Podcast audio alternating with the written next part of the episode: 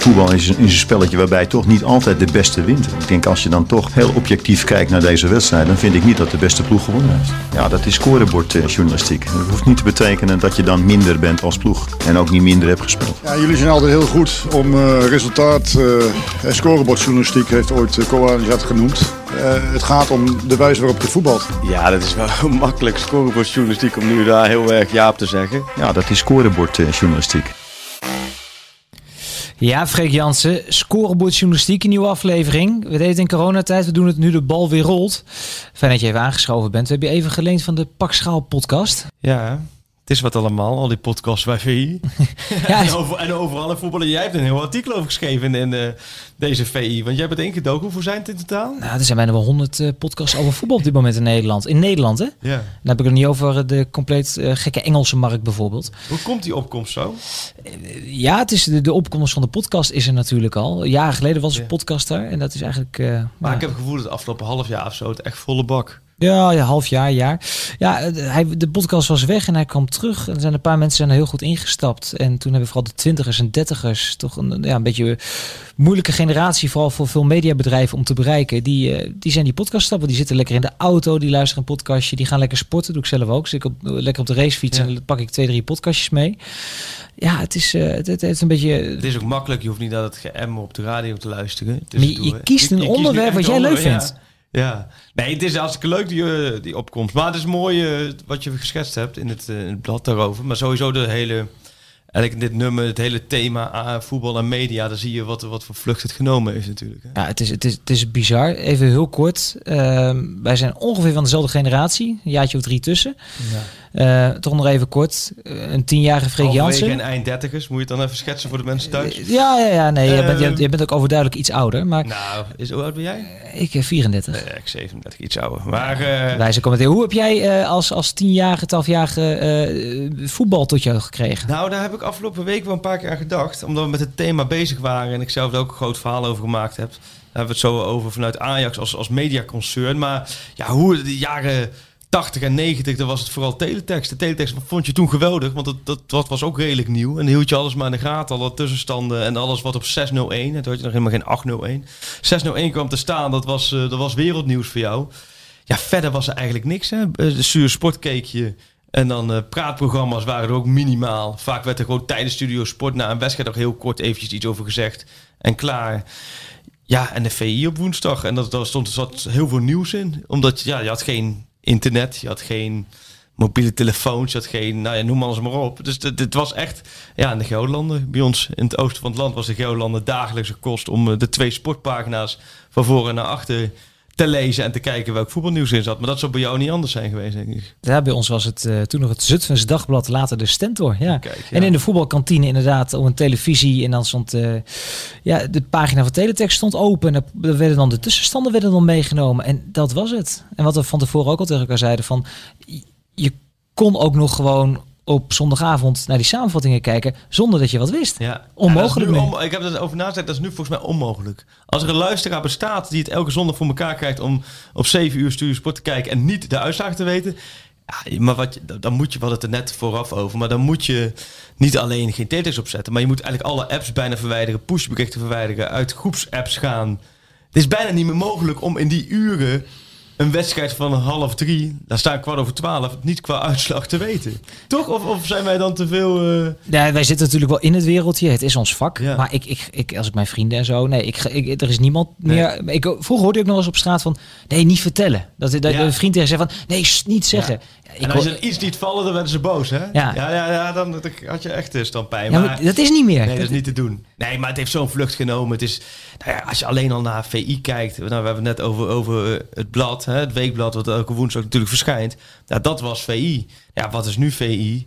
En dat is zonder lam zijn reclame te maken. Maar we maken vijf podcasts. We maken een YouTube-show. We maken allerlei films op YouTube. Nou, we hebben online VI.nl, wat natuurlijk uh, voor elk voetballiefhebber dagelijkse kosten. Dus VI Pro nog voor achtergrondfalen. Ja, volgens mij heb ik nog niet eens alles doen, maar dan zie je wat, wat er allemaal... Uh, specials. Ja, specials, uh, precies, uh, boeken die erbij worden gemaakt. Ja, het is... Nou ja, in dit, dit, deze VI van deze week wordt het allemaal wel een beetje beschreven hoe het gaat. En dan zie je ja, dat de tijd niet heeft stilgestaan. Dat is best wel confronterend soms, ja. ik vind het wel leuk in het nieuwe VI-verhaal bijvoorbeeld met Kees Jansma over wat er door de jaren heen veranderd is. Uh, ook Leo Driessen, uh, collega bij Fox Sports, die de commentaar ja. heeft, die alles meegemaakt heeft. Michel van Egmond over het voetbalboek, vier mooie pagina's. Precies, maar die, die, ook aan hen hoor je de verandering door. En ja, het verhaal wat eigenlijk de meeste verandering wel aangeeft in mijn ogen, is het verhaal wat jij gemaakt hebt over Ajax Media. Ja, hoe een wat voorheen een voetbalclub was, misschien ja, nu echt een, een heel groot bedrijf is met een hele aparte tak. Ja, naast de eerste elftal. Nee, dat is, het is echt gigantische groei geweest hoor. Het is, nou, veel mensen kennen het natuurlijk vanuit hè, de filmpjes en, en de, de berichten die voorbij komen als er echt iets, iets is. Dus Ajax voor de belangrijke wedstrijd hebben ze elke ochtend dan uh, van die wedstrijd echt een, heel kek filmpje gooien ze dan uh, online. Rond transfers gebeurt er van alles. Ja, dat is gewoon een, een, een volledig mediabedrijf zit daarachter. En dat zit er niet achter, dat is gewoon Ajax zelf. Dus die hebben, ik heb met Miel Brinkhuis, de manager communicatie, gezeten. En die heeft er wel een mooi inkijkje gegeven wat er allemaal gaande is. En ja, als, als alles draait, het ho laten we zeggen, in de drukste dagen zijn er wel 50 mensen in dienst. 50? 50. En dat nou ja, als je het met ons vergelijkt, hè, het grootste uh, voetbal media platform van Nederland, VI. Dan denk ik als hier iedereen draait, zitten we ongeveer 40. Nou ja, als je AD, Telegraaf, de kleinere, uh, of de kleinere, de, de, de, die wat minder hebben, die zitten, die zitten met minder qua aantallen. En dat, is, dat geeft wel aan wat Ajax volgens mij bereikt uh, qua mensen over de hele wereld. Ze doen nu voor niks ook heel veel dingen in de Engels taal leggen, noem maar op, om, om, uh, om veel mensen aan te spreken. Maar ook wat het loslaat. Je zegt eh, losmaakt. Je ziet ook dat ze in lijstjes staan ze allemaal bij de, bij de echte mondiale topclubs. En daar ben ik met ik eens verder diep op, op doorgegaan van oké, hoe komt het nou en hoe welke strategie en welke keuzes maken ze. En dat is best wel boeiend te zien, want het is echt compleet. Ik wist er van tevoren ook niet heel veel af. Het is echt compleet aparte wereld binnen het voetbal. Waar is dit begonnen, Freken? Wat was het moment voor Ajax om te zeggen, we gaan hier volle bak op inzetten? Nou, wat een beetje begonnen is, het hangt natuurlijk wel met succes samen. Kijk, dan weet ik zeggen, Ajax nu vijfde zou staan, de divisie en alles zou, zou mis zijn. Dan heeft het ook minder aantrekkingskracht. Dat blijft nog wel, denk ik, de grootste club van Nederland. En dan blijft natuurlijk altijd wel wat over, over Ajax te schrijven. Maar dan is het niet, je krijgt niet zo positieve vlucht. Maar het is begonnen, denk ik, vooral in het Europa League jaar, dat ze de finale haalden in Stockholm. Op die dag lanceerden ze een, een, een ja, echt een heel uh, kek filmpje met uh, dat ze We Are Back.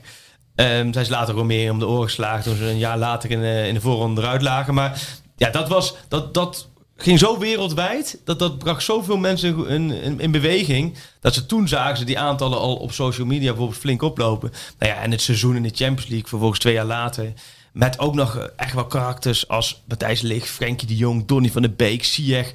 Ja, dat sprak gigantisch aan. En ook Neres, Fico, waardoor ze ook buiten Europa uh, echt hele groepen uh, aanspraken. En ja, het, als ik Miel Brinkhuis daarover spreek, die zegt... Nog steeds, voetbal blijft het allerbelangrijkste. Heeft hij wel vijf keer gezegd in het gesprek. Dat is ook zo. Maar daarnaast kijken ze toch gewoon van... Ze willen iedereen bereiken. En niet alleen de mensen in Nederland, maar eigenlijk over de hele wereld. Iedereen die iets met Ajax kan hebben. Hoeft niet eens direct fan te zijn. Willen ze bereiken. En dat doen ze zo gedetailleerd. Ook gebruik te maken van data. Bijvoorbeeld wat ze, wat ze schetsen helemaal we onderzocht is Argentinië is bijvoorbeeld een Facebookland. Dus als zij op Facebook iets posten, doen ze het inderdaad met Tajafico eerder als, als, als afbeelding en meer vanuit Tajafico. Nou, in Brazilië is meer een Twitterland, hebben ze dus onderzocht in een aantal. Dus dat, met Twitter doen ze meer richting die kant met Neres. Ja, dat zijn van die kleine dingen, waardoor het heel erg uh, aanstaat. Dan met Dest hadden ze, hebben natuurlijk, um, of hebben ze, hadden ze weet niet uh, hoe lang dat nog is, maar daar hebben ze niet een Amerikaan de kledingen. Waardoor ze ook daar weer de markt aanspreken. Ja, en daar, daaromheen proberen ze continu te vernieuwen. En met die transfer van Van de Beek zie je eigenlijk wat voor, wat voor ja, eigenlijk, losgeslagen bende in de positieve zin van het woord het is geworden. Want voorheen was het gewoon een speler van Ajax gaat. Nou, een paar jaar geleden, nou, dan werd gewoon melding gemaakt. Nou, uh, noemen ze wat, Jan Vertongen... Uh, gaat naar deze club. Of, uh, uh, een stukje op de website. Al de, precies, punt. En nu, als je bij Van der Beek, nou, er wordt op social media wordt helemaal hè, overmars met quotes. Maar er worden hele filmpjes gemaakt van Van der Beek die zijn ouders belt om te vertellen dat hij Ajax gaat te verlaten na zoveel jaar. Uh, zijn vader die dan aanneemt in het filmpje. Waardoor dat filmpje komt online en wordt door de hele wereld massaal gedeeld. Nou, dan denk je, oké, uh, moderne media. Nou, een dag later slaan ze in Engeland de krant open. En dan zien ze een pagina grote advertentie van Ajax. Met Van der Sar, die een brief heeft geschreven. Waarin ze zeggen, Manchester United supporters, zorg goed voor, uh, voor onze Donny van de Beker. Veel plezier met hem. Ja, het is op alle mogelijke kanalen proberen ze, laten we zeggen... Het is een beetje een, een combinatie van marketing, commercie, hè, jezelf willen presenteren, maar tegelijkertijd ook wel willen informeren en ja, op een moderne manier eh, een beetje het Ajax-gevoel en mensen naar zich toe trekken. En Milbrinker zei ook van, het is ook een bepaald ambitie om voor veel mensen de tweede club ehm, de tweede club te worden. Dus wat, wat je in Nederland vaak op een gegeven moment over Herenveen had, hè, dat Herenveen zoiets had van iedereen is voor een bepaalde club en daarnaast hebben ze sympathie voor Herenveen, wat eigenlijk tien jaar geleden, 15 jaar geleden zo was. Ja. Dat probeert Ajax natuurlijk nu wereldwijd door gewoon mensen zeggen, oh nou, hè, Arsenal is ons clubje, maar in de Champions League als, als we niet meedoet, dan zien we de Ajax spelen en dan is Ajax ons clubje. Dus op een of andere manier willen ze dat beetje bewerkstelligen. Ja, het, het, klinkt een beetje als, als, als commerciële praten. Daar weten wij niet zoveel van. Maar ze krijgen het wel voor elkaar. Want in alle lijstjes staan ze overal in de top 10. Levert dat Ajax ook, we zijn Nederlanders, levert dat ook financieel nog wat op dan? Ja, zeker. Zeker. Want het is natuurlijk het is niet voor niks dat ze internationaal grote partijen aan zich, aan zich binden. Omdat ja, je, je hebt zo'n bereik. En bereik is tegenwoordig zo belangrijk. Dus als, als uh, Van de Sar voor een trip naar China is en hij, ze nemen daar een Instagram filmpje met hem op waarin hij wat zegt. En dan hoeft er maar een merk op de achtergrond te staan. En dat wordt, wordt echt miljoenen, miljoenen keer gedeeld. Dus het is eigenlijk een nieuwe vorm van, uh, ja, van reclame, van sponsoring. Het is niet meer, niet meer het reclamebordje alleen tijdens een wedstrijd. Maar op deze manier ja, is dat bereik, dat wordt, daar wordt zoveel um, status aan ontleend. Zoveel uh, financiële gevolgen aangekoppeld. Dus nee, dit is voor Ajax één keer stoken weg. En die, leggen ze succesvol af. En, en ik ben met, uh, eigenlijk met de mensen in Amsterdam daar diep op ingegaan. Van oké, uh, tot hoe ver gaat het? En heel veel dingen kwamen voorbij die echt totaal nieuw en nog steeds redelijk onbekend voor mij zijn. Maar het is wel boeiend om te zien dat dit gewoon bij een voetbalclub gebeurt. Ja, nu wil ik niet alles weggeven. Mensen moeten vooral het verhaal in het magazine of op VE Pro lezen. Zo zijn we ook alweer. Ja. Maar neem even mee. Is nog iets wat jij zegt? Dat is me echt opgevallen. Dat, ik, dat zag ik echt niet van de achterkant gebeuren. Nou, bijvoorbeeld zo'n KNVB-beker, dan hebben ze daar, ze daar allemaal reglementen voor toegestuurd wat er met clubmedia kan. Nou, dan doen 110 clubs aan mee. En als je alle 109 clubs met hun social media kanalen bij elkaar optelt, dan is dat nog niet eens de helft van Ajax. En dat hoort wel een beetje tegelijk. Denk je, joh, eh, Amsterdamse arrogantie. Ja, nee, ja, als je er gewoon, gewoon puur sec naar kijkt, is dat best, best bizar. Dat is die 109 clubs, van, van PSV tot aan IJsselmeervoors, alles wat ertussen zit. Dat heeft dan eens de helft van het bereik van, van Ajax. En dan, ja, dat zijn wel aantallen. En dat hebben we ook in het blad weergegeven. Ja, dat, dat is duizelingwekkend. En we, ja, concrete voorbeelden. Ik heb het een beetje afgewisseld met, met praktijkvoorbeelden. Nou, onlangs natuurlijk met Anthony, die kwam. En dat ze daarmee in een studio van Martin Garrix en met een Braziliaans-Nederlandse zangeres.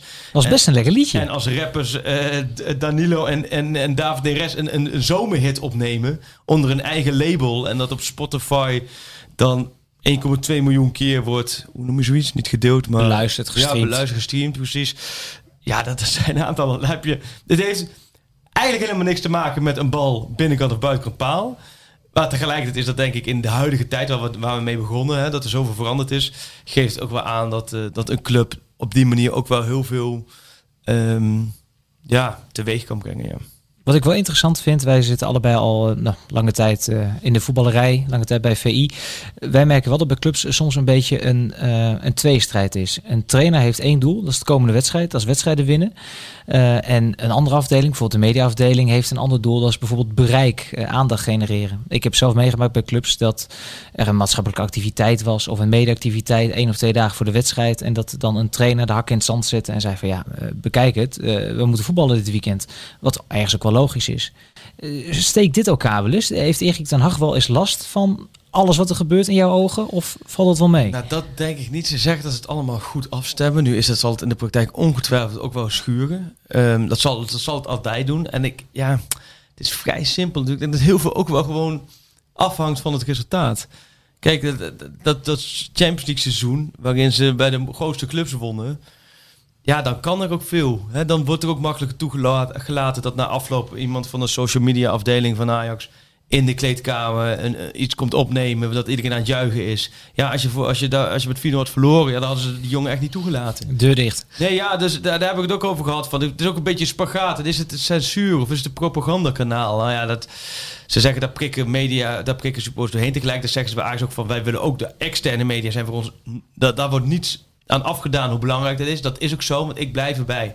Dat voor heel veel voetbalvolgers is wat Ajax meldt vooral heel leuk en mooi. Maar zitten natuurlijk altijd bepaald clubbelang aan vast, zoals bij elk clubkanaal. En, en dus je zult daar nooit, laten we zeggen, de hele wereld mee kunnen eh, voorzien. Maar dat willen ze ook niet. Ze zeggen, ja, dat moet ook helemaal niet. En dat, dat is ook helemaal niet de bedoeling. Dus het is altijd wat je zegt, er zit altijd zit er wel een flinterdunne lijn tussen wat men wil en kan en ook van wat, ehm, wat mogelijk is. Ja. Zit daar geen angst in voor jou? Want uh, vaker over gehad, ook in deze podcast al een keertje van uh, de clubs, de mediakanalen worden groter. Clubs hebben steeds meer uh, eigen regie. Die maken steeds meer video's voor, voor Fox, voor eigen kanalen. externe media moeten wel hun werk blijven doen. Het is natuurlijk wel heel gevaarlijk als alle informatie vanuit de clubkanaal komt. Niet zozeer alleen op Ajax gericht dit. Maar het is natuurlijk wel een trend die we zien. Dat ja, het wordt voor journalisten bij veel clubs steeds moeilijker om je werk te doen. Ja, je moet creatiever zijn. Ja, het is te kijken. Ik merk, bij Ajax is natuurlijk al een tijdje aan de gang. Ja, en je gaat een iets andere werkwijze uh, hebben. Maar is dat minder? Dat weet ik niet. Ik denk dat je er ook vooral veel voordeel uit kan halen. En, en, en zolang je maar, laten we zeggen, duidelijk maakt wat jij wil hebben en wat er nodig is, dan is uh, Ajax heel professioneel dat ze mee willen werken. Alleen de tijd is zeker wel voorbij. Kijk, die tijd, maar die was al langer voorbij. Dat je bij topclubs uh, met spelers af kan spreken. En je zit een dag later aan de keukentafel. Of je gaat even de stad in om een, een broodje te eten. Ik, dat hebben we allemaal meegemaakt bij kleinere clubs. Kon dat, kon dat wel. Volgens mij bij een deel ook nog steeds. En dat vind ik ook alleen maar goed. Uh, want het is ook een bepaalde je, zet ook, je geeft toch een inkijkje in zo'n club als je met een groot in VI komt. En dat is alleen maar positief. Uh, maar dit is natuurlijk veel strikter. En nu door corona moet ik wel zeggen, dat ja, gelden al die regels worden natuurlijk veel strakker gemaakt. Maar ik denk ook wel hoe je jezelf, uh, jezelf opstelt. En je moet gewoon zelf zorgen dat, jou, ja, dat je verhaal, anders kom je wel via een andere manier aan je verhaal. Dat, dat hebben we allemaal eigenlijk wel geleerd. De, tijd is voorbij dat je elke dag bij een training van Ajax staat te kijken en dat je na afloop met iedereen kan spreken. Dat is er niet meer. Je moet uit de momenten dat het kan, die moet je benutten. Ja, en dan uh, gewoon zorgen dat je de boel goed, um, goed op orde hebt. Het, het, is anders dan in het verleden. Is het veel leuker? Nou ja, dus momenten zijn dingen die vroeger veel leuker waren. Uiteindelijk blijft het toch gewoon wat je ook hebt geschetst. Het leukste om met iemand echt een verhaal te maken. Je hebt ook vaak met spelers meegeweest of je gaat iets, iets doen wat even buiten het voetbal is, waardoor je ook een andere kant van iemand leert kennen. Uh, maar daar moet je gewoon zelf invulling, invulling aan geven, denk ik. Dat is aan de journalisten zelf. Uh, Freek, even een heel klein uh, uitstapje ga ik maken. Uh, voetbal en media. deze podcast heet Scorebordjournalistiek. En niet voor niks. Ooit bedacht door Pieter Zwart, collega hoofdredacteur van jou. Jij deze titel bedacht? Deze titel heeft hij bedacht. Dat geef ik nu Creatieve jongens. Dat geef ik nu ruiterlijk toe. maar Pieter Zwart is binnen VI ook verantwoordelijk voor de cijfertjes. En als nou, jij dat is heel goed. Trek hem maar eens even goed... Ja, dus ik heb eerder uh, vandaag even met Pieter hier in de studio gezeten om eens even te vragen hoe, hoe zit het nou met die cijfertjes en zeker dit seizoen, want ja, er is nog best wel wat te doen over de cijfertjes in Voetbal International. Ja, Pieter Zwart, ik weet niet hoe jij dat had vroeger, maar ik vond het heerlijk lekker in de VI bladeren en, en dan als eerste eigenlijk naar die cijfertjes van, van heeft die speler van de Graafschap of Go Ahead of wat dan ook, heeft hij een, een 5, een 6, een 8 misschien wel? Hoe, hoe hoor jij dat vroeger? Nou, dat was ook bij mij wel een uh, ritueel, ja. Het was heerlijk ja, struinen eigenlijk door die cijferpagina's uh, in VI. Ook al die, die standaardpagina's erachter met uh, aantal goals, aantal assists, aantal gele kaarten. Daar kon je je eindeloos... Uh, die hokjes, hè? Die, die hokjes per club was dat. Ja, die hokjes per club. We krijgen ook wel eens lezersvragen over. Komen ze terug? Nou, we hebben in ieder geval met elkaar besloten dat we hem of in het kerstnummer of in het laatste nummer van het jaar... Want er komt een extra nummer aan het eind van het jaar, omdat we een extra week hebben. Allemaal heel ingewikkeld hoe het uh, in elkaar zit. In ieder geval, er, er komt, een, extra nummer. Er dus. komt een extra nummer. Dat is in principe goed nieuws uh, voor de abonnees, want ze betalen er niks uh, extra's voor. Maar in een van die twee nummers gaan we ook weer die hokjes terugbrengen. Dus zodat je in de kerstvakantie, als de competitie stilleggen, even kan kijken ja, wie er twee doelpunten heeft gemaakt voor ADO Den Haag. En dat je denkt, oh, die heeft dit seizoen ook nog een assist gegeven voor PSV. Nou, de pure nostalgie dit. Ik vind het mooi. Ik, ik kijk naar uit. We hebben het net van tevoren er even over gehad. Het is, het is leuk, het is verrassend. Het is waar je bij het koffieapparaat over praat. Maar het is ook, ja, het zorgt voor frustratie, voor discussie vooral. De cijfertjes. Um, en dit jaar helemaal volgens mij. Nou, dit jaar hebben we de discussie ook uh, intern uh, gecreëerd. Nou, we, speelden eigenlijk al langer met het idee. We wilden het twee of drie jaar geleden wilden het uh, al doen in samenwerking met een andere datapartner. Maar dat was, nou, qua operatie was dat eigenlijk op dat moment niet haalbaar. Maar er was ook continu het idee van, nou, het zou interessant zijn om zeg maar de combinatie van het menselijk oog en wat komt er uit de cijfers, uit de data, om dat bij elkaar te brengen. En dit seizoen eh, zijn we daar uh, geslaagd. En dat betekent dat ieder cijfer dat je nu terugvindt in de VI, dat het voor 50% het gevolg is van wat Stef de Bond of wat Pieter Zwart aan die speler heeft gegeven, maar ook voor 50% ja, wat het datamodel van de Opta Sports geeft aan die speler. En nou, dat wijkt nog wel eens uh, af. En ik had toevallig afgelopen week heb ik dan cijfers gegeven bij AZ. En dan zie je de cijfers via Opta ernaast. En dan denk je toch bij jezelf van heb ik beter gedaan dan de computer. ja, nou, ik, ik, neem één stap terug. Even voor de mensen die niet weten, die alleen die cijfertjes zien. Uh, verschillende kranten, media gebruiken ook andere methoden. Ik weet dat bij Telegraaf hebben ze uh, een analist, een, vaak een oud prof, die dan naar een stadion gaat, die geeft cijfers. Wij doen het al jaren zo dat, uh, stel ik ga naar Utrecht VVV, VVV FC Utrecht toe, dan geef ik cijfers voor zowel VVV als FC Utrecht. En die worden dan vervolgens afgedrukt in het blad en komen op onze website. Dat hebben we jarenlang gedaan. Dan zie ik ook bij collega's verschillen. Um, ik weet nog dat ik voor de eerste keer met Taken van de Veld naar het stadion ging. Die had een papiertje voor zich. Die zat echt alles te turven. Dat was echt, ik denk van wat, alles. Het was ongeveer hoe vaak. bijna Taco Turf, begreep ik onder uh, collega's. Die bijnaam, die bijnaam had hij inderdaad. Ja, het was dan net niet hoe vaak raakt een speler de cornervlag aan. Maar die, die hield alles bij. En je hebt er ook jongens bij zitten die gingen zitten aan het einde van de wedstrijd. Oh ja, ik moet nog cijfers geven. Bij wijze van spreken. Uh, dat was het systeem en daar was altijd discussie over. En had je ook vaak, dan zeg je dat een bepaalde speler van een bepaalde club erg hoog scoorde. En dan was het bij ons intern op de redactievergadering was de mening van, nou, jij bent wel erg liefhebber van, uh, van die speler of die. Maar ja, dan krijg je iemand elke week Ajax of Feyenoord cijfers geeft. En ja, we zijn mensen, we zijn heel menselijk. En je bent een beetje gecharmeerd van de speler. Dan is het toch de neiging om iemand net een half puntje hoger te geven misschien wel. Dus toen kwam jij met Optasports. Ja, een model wat ook gebruikt wordt uh, door de Eredivisie zelf. Om uiteindelijk dan de speler van de maand nou ja, aan te wijzen. Zoals uh, de Eredivisie uh, dat al een paar jaar doet. Nou, dat had niet heel veel rugbaarheid tot nu toe. Maar nou ja, we gingen kijken naar het model. Of in ieder geval, ik ging kijken naar het model en hoe het in elkaar zit. En er zit een ja, bepaalde logica achter. Dus nou, per positie worden de dingen op een andere manier gewogen. Er zijn in to totaal zes categorieën die meetellen. En nou, per positie is er een andere weging van die verschillende categorieën. Dus we hadden meteen uh, in de eerste week een mooi gevalletje met uh, Kader Kaflan, de linksback uh, van FCM. Waar bij Fox zeer enthousiaste analyses over waren na de eerste helft. Waarin die aanvallend heel bepalend was. Die ook van onze eigen rapporteur een heel hoog cijfer kreeg. Maar die door Opta echt keihard bestraft werd. Nou, dat, dat zijn dan meteen interessante gevallen van ja, een linksback van FCM die bij drie doelpunten direct betrokken is. Nou ja, dan kun je zeggen, nou oké, okay, moet een heel hoog cijfer krijgen. Of je kunt het, ja, zoals het datamodel het uiteindelijk doet, heel cynisch bekijken en zeggen ja, vijf tegendoelpunten. Eentje ging ook nog officieel de boeken in als een eigen doelpunt. Een zware onvoldoende. Ja, en dan ligt misschien de waarheid ergens in het midden. En eigenlijk komt dan terug ja, die discussie waar het eigenlijk altijd over gaat. Jij hebt die wedstrijd ook gezien. Je ziet de cijfer. Je denkt, hoe kun je nou godsnaam dat cijfer geven? En eigenlijk gebeurt hetzelfde als je je computer afzet tegen een mens.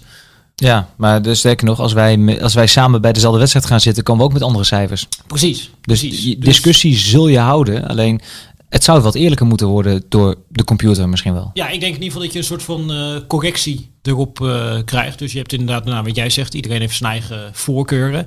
En ja, de ene rapporteur die zal denken, ja, bij die technische nummer 10, ah, lekker spelletje, 7,5. En iemand anders, hè, misschien iemand met mijn blik, zal misschien meer denken... ja, hij liet daar verdedigend een keer zijn man lopen... en uh, deze paaslijn liep hij niet dicht. Oh, ik geef hem een uh, 5,5. En nou, dat datamodel, dat heeft helemaal geen last van persoonlijke voorkeur. Ja, die kijkt gewoon puur naar, oké, welke positie sta je? Wat heb jij gedaan? Uh, en hoe zwaar weeg ik dat op die positie? En ja, dan kom je er ja, of goed vanaf, of juist uh, heel slecht vanaf. En ja, ik heb ook al gemerkt in die eerste paar weken dat het datamodel is een stuk meedogenlozer dan onze eigen rapporteurs. Het is, zit geen uh, nuance in. Als het slecht is, dan geeft hij ook gewoon een 3,5 of een 3. Ja, ik moet je bekennen, het was de eerste speelronde, want dit is voor de eredivisie. hierin pakken wij dus de cijfers van de verslaggevers en van Opta. Ja. Voor de keukenkampioen-divisie hebben wij ervoor gekozen om dat Opta te laten doen. Ook omdat wij, ja, we kunnen moeilijk ook bij al die eerste divisiewedstrijden aanwezig zijn. We zijn bij best veel wedstrijden, maar niet allemaal. Ik kreeg een berichtje vanuit Leeuwarden na de eerste speelronde. Die, die wonnen uh, overtuigend de eerste wedstrijd. En de heren Muren, vorig jaar topscorer, die uh, volgens mij een doelpunt assist. Heerlijk wedstrijdje. En die kregen een onvoldoende van op. Dat is, jongens, wie heeft bij jullie dronken op de tribune gezeten? Want dit, dit kan niet goed zijn. Ja, toen bleek het inderdaad een datamodel uh, achter te zitten. Ja, en ik heb toen ook inderdaad nog even navraag gedaan uh, bij Opta van goh, nou ja, wat, wat valt erop in de data van Muren? En wat eigenlijk, ja, waar het op neerkwam was dat hij niet heel veel gedaan had. Niet heel veel balcontacten, niet heel veel passes, niet heel veel bijdrage. Hij had geloof ik toen uiteindelijk in die wedstrijd niet daadwerkelijk een bijdrage aan de goal. Alleen bij de totstandkoming van de strafschop was hij indirect geloof ik uh, betrokken. Dus daar kreeg je ook niet heel veel bonuspunten voor. Nou, dan uh, ja, rekent dat model je keihard af. Die zegt, uh, oké, je bent een aanvaller. Nou ja, je hebt eigenlijk niks gecreëerd, zelf niet gescoord, hup, onvoldoende. Ja, dit is geen genade. Nee, geen genade. Nee, ik, ik zat ook afgelopen week bij bijvoorbeeld Berghuis. Die werd ook in één keer kaart afgerekend door het model. Die had zo al gekeken hebben van, nou ja, voor spits belangrijk afwerken. Die mist natuurlijk een paar kansen. Dan krijgt denk ik Berghuis een de, ja, zware onvoldoende van het model. Ja, voor een wedstrijd. Ja, het is ook niet dat Berghuis daar nou ontzettend slecht speelde. Uh, en nou ja, Berghuis is gewoon Berghuis. Dus dat is de bepalende speler bij Feyenoord. Het enige waarvan dan creativiteit komt op dat soort momenten. Degene die het meest dreigend is. Dus ja, met het oog zou je dat positief beoordelen. Maar als je sec kijkt, nou ja, je hebt uh, drie, vier goede kansen gehad. Je hebt ze allemaal gemist. Hup, dan krijg je van een model gewoon een uh, onvoldoende. Nou, die blessuretijd nekt hem ongeveer, zeg maar, hè? Dat, hij, dat hij nog wat kansen mist. Ik denk niet dat hij daar bonuspunten gescoord heeft uh, in ons datamodel. Ik vrees ook niet. Eén andere nog even uitpikken uit mijn hoofd. Mfogo, nieuwe keeper van PSV. Veel over gezegd. Die krijgt een terugspeelbal van, van Max. En die, uh, nou, die laat hij aardig uh, lopen, zeg maar. Dat is een eigen doelpunt. Um, ja, collega Marco Timmer, PC-watje, die uiteraard aanwezig is, die geeft die jongen een onvoldoende. Want ja, ja het, M4 volgens mij, het is ook dat uiteindelijk uh, PSV in de slotfase nog uh, scoort. Anders dan kost je dat gewoon twee punten, die actie. Uh, ja, en als model kijkt dan naar uh, ja, de reddingen die hij wel heeft gemaakt. En je zegt van, en, en waarschijnlijk wat meevoetballende gedeelte wat wel goed ging. En ik van, nou, die heeft op die ene bal nou, best wel goed gespeeld eigenlijk. Ja, ik, ja die kreeg een uh, dikke voldoende van het model. En ik heb ook het idee dat hier zat een gaatje in het model. Keepers worden in het model, een van de zes indicatoren waarop iemand beoordeeld wordt, is keeper. En keepers worden dus met name beoordeeld op keeper. Nou, oké, dat vind ik op zich best positief, het model dan. Nou, dat is op zich is dat logisch. en keeper is dan vooral, ja, hoeveel schoten krijg je tegen, hoeveel doelpunten krijg je tegen. En nou, dit was uiteindelijk, ja, het was geen schot tegen uh, wat hij tegenkreeg. Nou, dan is het een eigen doelpunt. Dat geldt dan onder de categorie verdedigen, een eigen doelpunt. En de categorie verdedigen, die telt voor een keeper veel minder zwaar mee dan daadwerkelijk keeper. Ja, en dat, dat daadwerkelijk keeper, ballen die hij met zijn handen mocht tegenhouden, dat ging ontzettend goed. Dus uh, hij kreeg een dikke voldoende van Opta voor dit optreden. Maar ja, ik denk niet dat je dat met goed fatsoen kan verdedigen dat hij daadwerkelijk een ja, voldoende daarvoor verdiende. Dus nou ja, dat, dat kom je ook af en toe tegen dat er een uh, gaatje zit uh, in het model. En dat is in dit geval uh, goed nieuws voor Mvogo, die er nog gewoon lekker goed op staat nu in het cijferklassement. Maar dat betekent wel dat er eigenlijk dus nog na afloop nog wel naar de cijfers gekeken moet worden. Dat je toch altijd wel een beetje in de gaten moet houden van gebeurt er niet iets heel geks. En dat kan, zijn, dat kan een menselijk oog zijn, dat, je, dat er een keer een verslaggever uh, iets echt niet gezien heeft. In het stadion heb je altijd goed overzicht, maar vaak heb je geen herhalingen. Soms is dat ook wel uh, lekker, ja. moet ik eerlijk bekennen. Ja, en dat is ook de intentie van hoe we dit, dit seizoen willen gaan aanpakken. Het is in die zin ook een soort van uh, experimenteel wat we aan het doen zijn. En nou, wat we continu doen, iedere speelronde, is kijken nou, wat zijn de spelers waar het grootste gat tussen zit. Tussen de cijferbeoordeling van ons en de cijferbeoordeling uh, van Opta. Nou, dat hebben we in het geval van Kaflan al een keer gedaan, om dat ook in een artikel uit te werken van goh, nou ja, zo komt het dat het datamodel daar heel hard over is en dat ja, dit anders is. Nou, bij Bumfoco ga je dan ook inderdaad er even induiken van goh, hoe kan dat dat dit uh, zo tot stand komt. Nou, daar hebben we dan in dit geval geen artikel bij gemaakt. Maar ja, hierbij in de podcast kan ik toch zeggen, daar zat een gaatje uh, in het uh, model uh, op dit vlak. Zo en, eerlijk zijn we ook. Nou, zo eerlijk zijn we ook. En ja, het is ook een mooie basis, denk ik, om inderdaad vanuit dat model af en toe ja, weer juist met het oog te gaan kijken. Oké, de cijfers zijn heel positief. Bijvoorbeeld Richard Bassour staat ontzettend hoog in ons klassement. Mede omdat de data ontzettend positief zijn over wat Richard Bassour centraal achterin aan het doen is bij uh, Vitesse. Nou, dat is dan de aanleiding om deze week eens een keertje te gaan duiken in het geval Richard Bassour en te kijken, nou, wat doet hij nou ontzettend goed waar die data enthousiast over is. En een volgende ja, figuur, wat eigenlijk al meteen hiervoor in aanmerking komt. Dat hij twee weken op rij er een enorm gat zat tussen hoe Opta hem beoordeelde en hoe wij hem beoordeelden, is Joey Veerman. Die nou als spelmaker uh, van Herenveen, onze eigen rapporteurs, enorm positief beoordeeld wordt.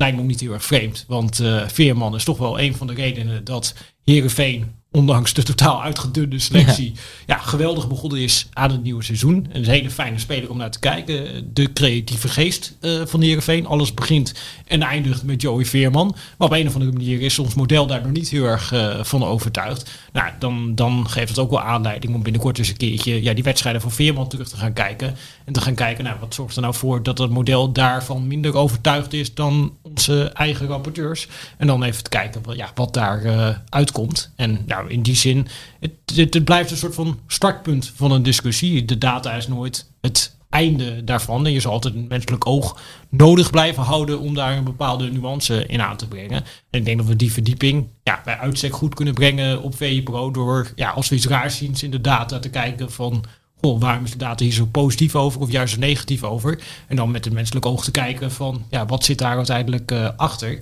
En dus ook in die zin ook een nieuwe manier van verhalen vertellen. En ik denk dat dat hartstikke interessant gaat zijn komend seizoen.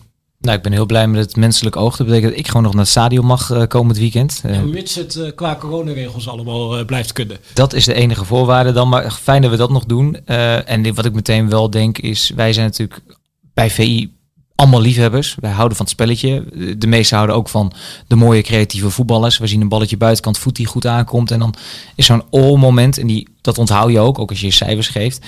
Maar ja, iemand kan ook inderdaad uh, vier, vijf keer achter elkaar de bal bij de verkeerde kleuring spelen in de tweede helft. En dat kun je dan misschien iets minder zwaar wegen. En ja, dat is, daar is het wel fijn dat er een computer bij is. Die het allemaal net even iets meer gestructureerd bijhoudt.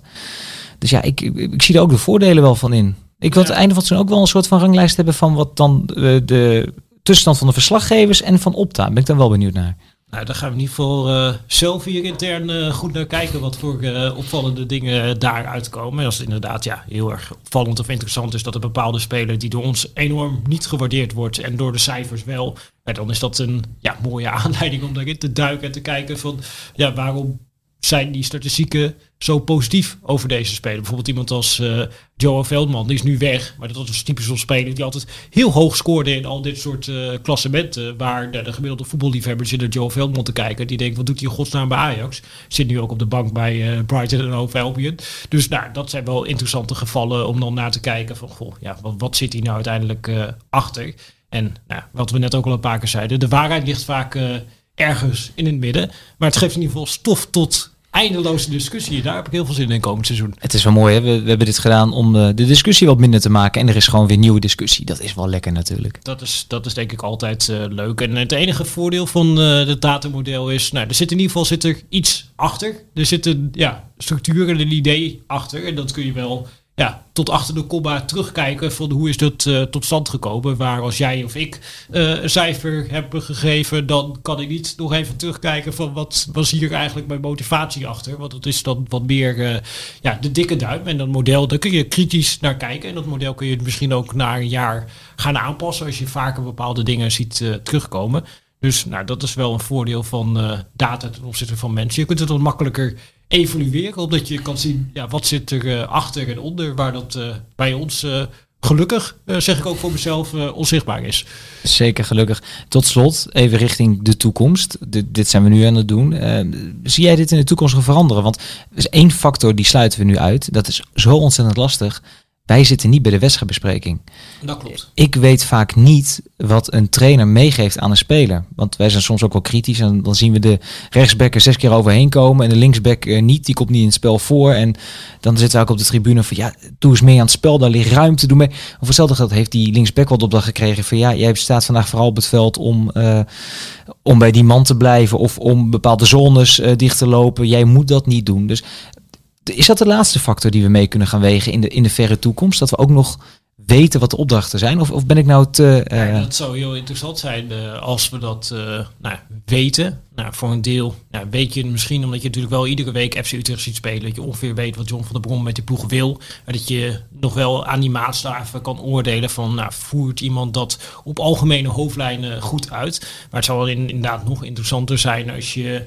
Nou, daadwerkelijk inderdaad kan gaan kijken. Kijk, zoals die clubs intern, die hebben bijna allemaal een soort van model waar ze per positie kunnen ja, weergeven. Wat willen we statistieken terugzien van iemand op die positie om te functioneren in onze speelwijze. En als je dat op een manier ja, erin zou kunnen verwerken, dan zou dat op zich wel ja, hartstikke interessant zijn. Alleen het is natuurlijk ook ja, complex uh, en foutgevoelig om dat uh, te gaan uh, introduceren. Helemaal daar. Hè, stel, pak een beetje Feyenoord voor seizoen. We hadden toen het model gehad waarin we het spel van Jaap Stam konden beoordelen met uh, korte tikjes van achteruit, hoge druk uh, daarvoor en hoe iemand daarop scoorde. En dan halverwege het seizoen komt dik advocaat, dan kun je je hele model weer weggooien. Dus dat is nou, toch wel ja, vrij uh, complex, maar het is wel iets wat nou, intrigeert om verder over na te gaan denken. Toekomstmuziek, mooi. Pieter, dankjewel. Graag gedaan.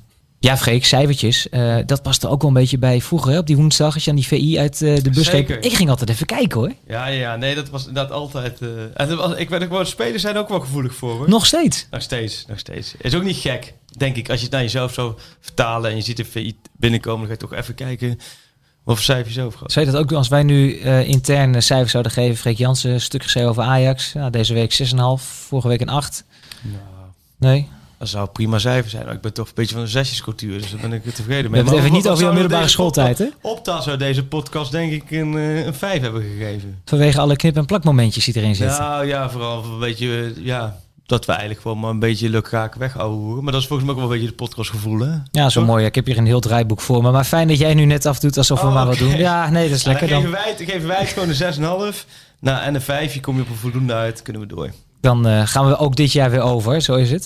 Hey, Freek, tot slot. Voetbalmedia verandert. Eh, we hebben geen glazen bol natuurlijk. Maar we zijn wel op het punt gekomen dat eh, Feyenoord al toestemming heeft gegeven om de club een jaar te volgen. Ehm, FC Utrecht is daar nu ook al mee bezig. Is dat waar we naartoe gaan? Dat we zometeen van, van eh, 18 eredivisieclubs overal showtjes gaan zien op Netflix en Prime en weet ik veel waar? Ja, dat weet ik dus niet. Het is ook niet echt helemaal aan mij. Ik ben redelijk... eh ik kom natuurlijk uit de Achterhoek, daar ben ik hartstikke trots op. Maar het is wel redelijk... Jij alle moderne jij- ontwikkelingen... heb je Netflix? Ver achter mij. Netflix heb ik net. Kijk, Maar het is niet zo dat ik dit allemaal zag aankomen met podcast. Ik vind, ik vind het echt super moeilijk voorspellen. Want ik word ook wel dat tien jaar geleden men zei... oh nee, eh, tv kijken, dat doen men over tien jaar lang niet meer. Snap je? Het zijn ook wel... Net zoals over VI, hè. Dat werd ook gezegd, nee, een weekblad, nee, dat, eh, dat gaat ook... Nou, eh, volgens mij zijn we super stabiel daarin. En eh, wordt nog steeds door veel mensen met plezier gelezen. Ja, nee, ik weet het totaal niet, Stef, wat de toekomst brengt. Ja, weet jij het? Ik heb geen idee. Ja, die, die Netflix is allemaal leuk en prima. Nou, die gaan die clubs doen. Ja, als dat dan weer geweest is, misschien komt dan weer een volgende hype. en TikTok wisten we vorig jaar ook niks. En dat, als je dat ziet voor Ajax, die hebt dan al een miljoen volgers op TikTok. Volgens mij. Ja, nee, dat, dat zeker weten. Ja, maar dat, ja, dat Nee, zijn weer ontwikkelingen. Volgers, maar een miljoen interacties of zo. Weet ik veel in ieder geval. Ik heb het zelf geschreven, moet nagaan. Maar het geeft aan van... eh, vooral social media vind ik echt heel lastig te voorspellen. Ja, maar het feit is wel dat er een eh, weg ingeslagen is. En zeker ook dan door de Ajax-media kunnen we stellen. Ja, dat gaat nog wel even door. Dit is, dit, het is niet dat dit een hype is en dat, we, dat de Ajax-mediaafdeling gehalveerd wordt volgend jaar. Nee joh, en vooral omdat Ajax heeft een bepaalde standaard gezet. Ook met spelers presenteren en met films op wedstrijddagen. Je ziet dat dat bij heel veel andere clubs op een positieve manier niet wordt overgenomen. Maar die zien dat en denken, oh dit is ook leuk. En dan kunnen, kunnen clubs super op een ludieke manier worden spelers gepresenteerd. Zelfs bij Volendam of bij Top Os gaan, ze op een hele leuke manier spelers presenteren of wedstrijden aankondigen. Ja, ik denk dat dat, dat is ook een stukje entertainment. En dat is, is volgens mij hartstikke onschuldig en ook hartstikke leuk om, eh, om te zien. En je ziet wel dat clubmedia zich steeds heel erg meer hun best doen. Kijk, en dan bedoel ik niet dat- mee dat Messi weggaat bij Barcelona. Dat al die clubs hebben gefotoshopt een Messi in een shirt. Van hun- maar er waren wel wat grappen dat Peter Bos volgens mij ergens een Heracles Almelo liet vallen bij, bij een speler.